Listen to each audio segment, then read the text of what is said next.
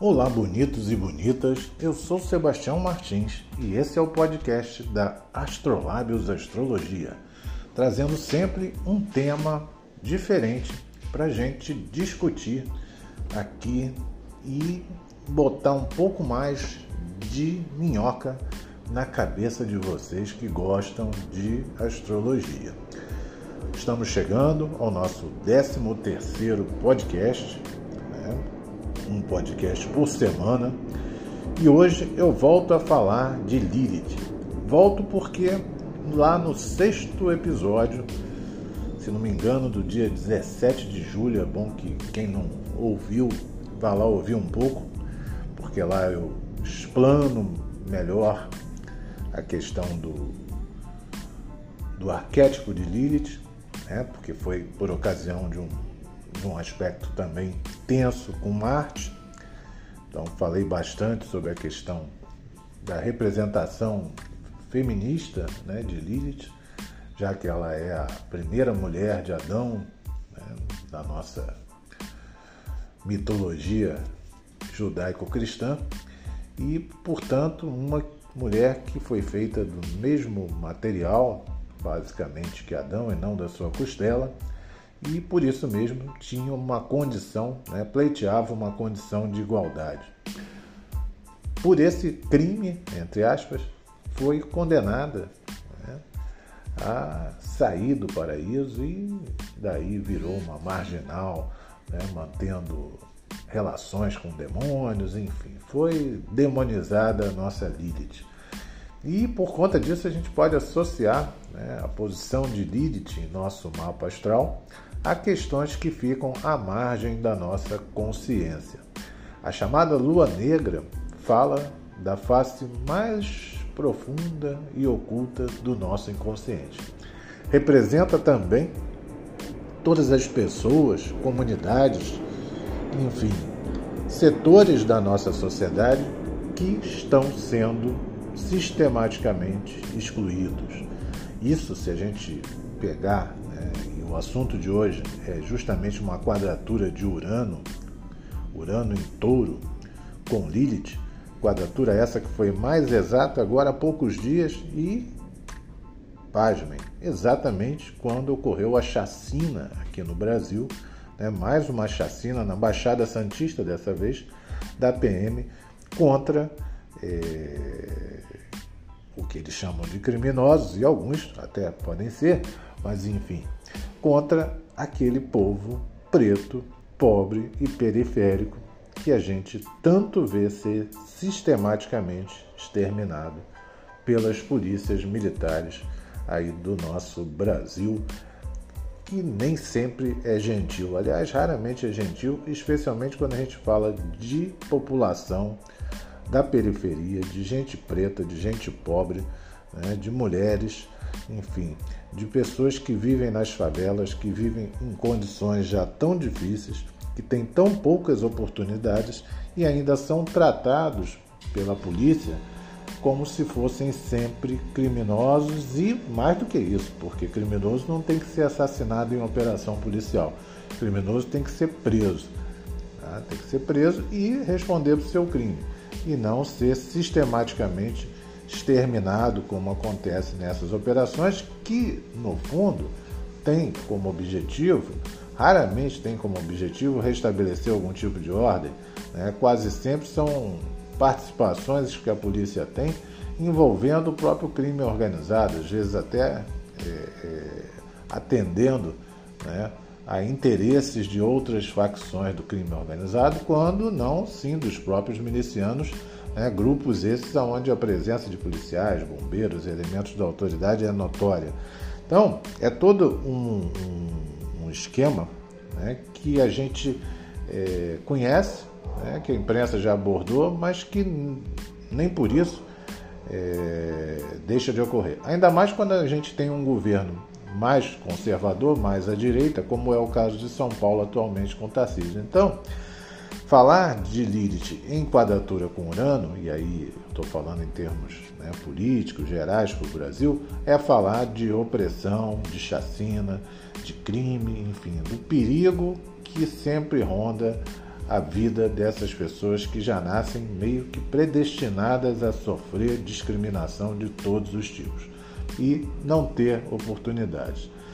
Claro, isso também se manifesta, porque obviamente é, a gente está no Brasil, a gente cita um exemplo aqui brasileiro. Isso também se manifesta pelo mundo afora em situações como essa da guerra da Ucrânia, mas na verdade no cotidiano de países pobres, onde do mesmo jeito populações inteiras sofrem genocídios, discriminação e até mesmo discriminação religiosa em, em regimes aí é, fundamentalistas como as áreas controladas pelos talibãs.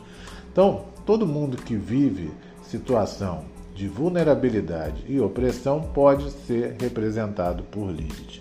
Então, quando a gente vê um aspecto difícil como esse acontecendo, infelizmente pode esperar que a sincronicidade nos leve a ver também situações graves, trágicas, tristes, como essas que a gente vê cotidianamente no Brasil, mas que ganham maior ênfase, maior destaque né? Já tivemos várias, são várias chacinas, mas a gente sempre vai lembrar a chacina da Candelária, enfim, que envolveu basicamente menores de idade, crianças. Então, são exemplos que a gente ia ficar aqui o resto da vida falando.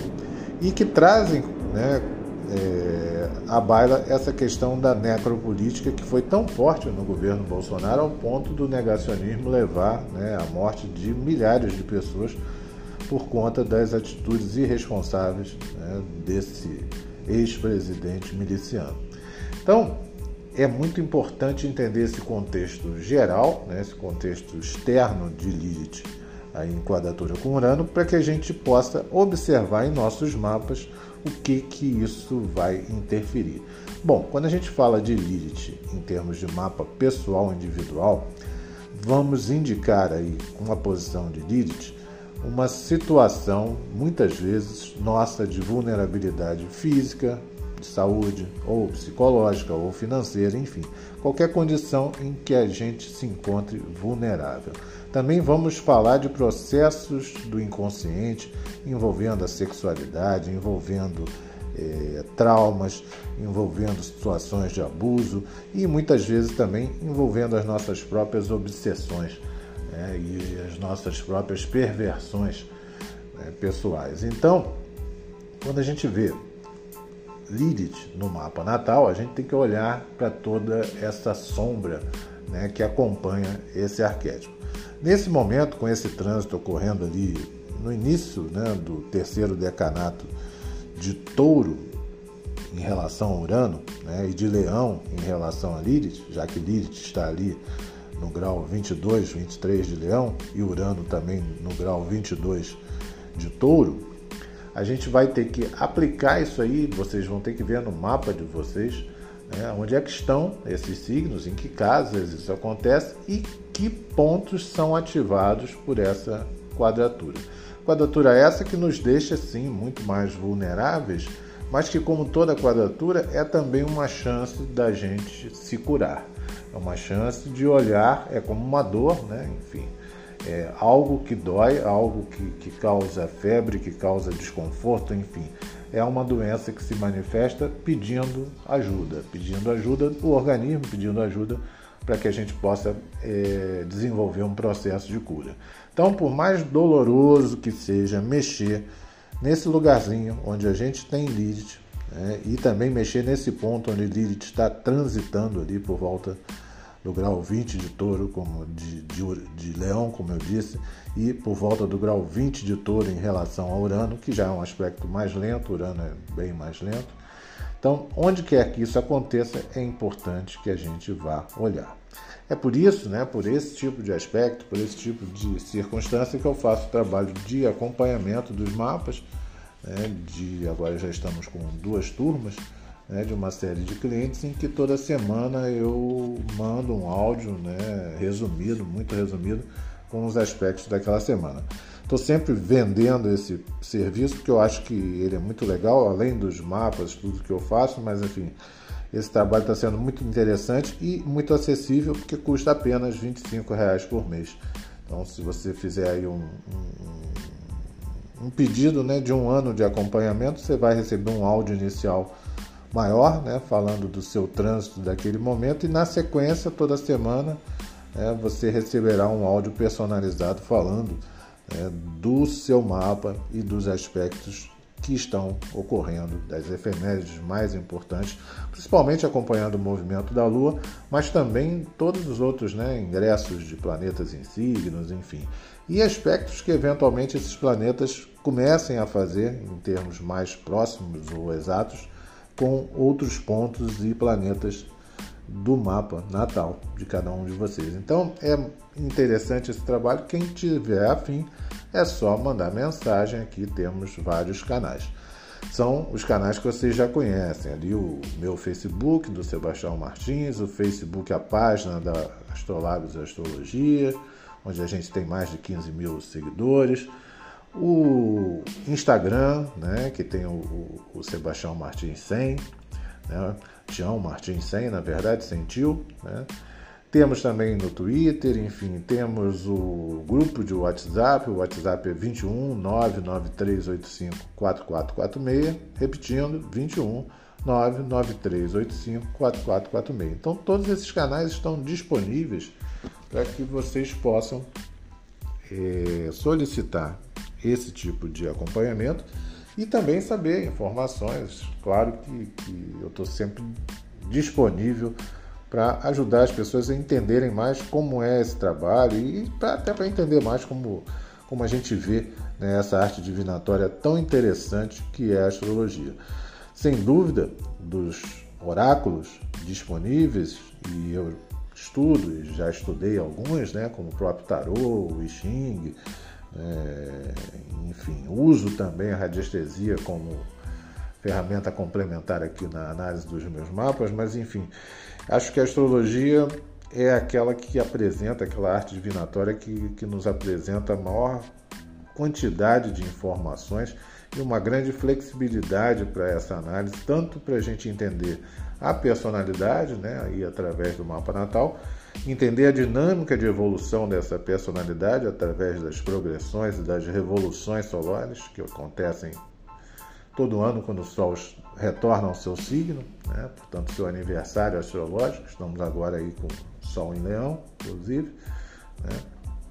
Como também para entender a qualquer momento das nossas vidas o que os fatores externos né, podem provocar né, no nosso comportamento, que é o estudo normal de trânsito. Então, quando a gente tem, por exemplo, um aspecto como esse, né, Lilith em quadratura com Urano, a gente vai mexer aí numa ferida. Mas também há outros e muitos e inúmeros aspectos envolvendo os demais planetas e, e pontos do nosso mapa que vão trazer também é, outro tipo de reflexão e que ocorrem né, simultaneamente a esses aspectos. Eu sempre digo que há aspectos difíceis, aspectos melhores, aspectos ruins, aspectos bons, mas que todos eles compõem um quadro complexo e que a gente pode sim, dentro dessa circunstância, né, tentar melhorar né, o efeito de todos os aspectos positivos e também minimizar o efeito eventualmente ruim dos aspectos negativos.